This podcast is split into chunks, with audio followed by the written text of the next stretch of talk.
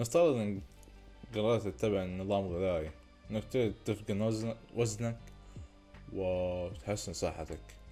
ذا قول مرة أسبوع واشتهيت شي حلو. رحت المطبخ لقيت cookies. Wow! في واحد اشتراها. قاعد تفكر إنك تأكلها. بس إنك تذكر نفسك إنك في نظام غذائي. المفروض إنك ما تأكل كوكيز.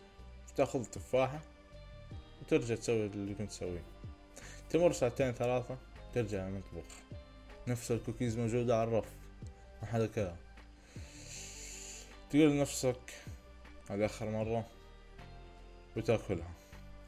كم مرة كنت في موقف زي كذا؟ تقول لنفسك بتسوي شيء ما صعب. في النهاية ما تلتزم فيه كذا بضعة أيام أسابيع شهور. بعدين تسحب عليه تتركه. قاعد كنت أنت قاعد تقاوم آه الكوكيز من الصباح. بس بعد ساعتين فقدت انضباطك وكلتها على أي حال. خليني أقول لك ليش ذا بيصير. هذا عشان بيئتنا أو محيط حولنا فكر في الأمر. مو حيكون أسهل لما تصحى إنك تروح الجيم لو ملابسك كانت جاهزة مو حيكون أسهل كمان. لو الجيم تحت عند بيتك المحل اللي ساكن فيه وذا الشي بينطبق على أشياء كثيرة.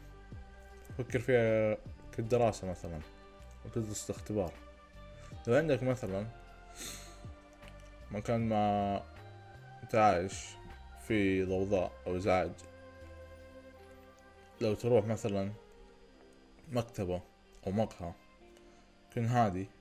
حيكون بالأسهل لك وغالبا حتجيب درجة كويسة في الاختبار عشان دراستك هتكون أسهل عشان بيئتك هتكون بتزيد تركيزك في ذا الشي نفس الشي في اللعب يعني بنسوي كل شي على نفس المكتب والمكان. بعض الأحيان كذا كل شي يخرب. فحاول إنك تصلح محيطك مساعدتك على تحسين تركيزك. سلام.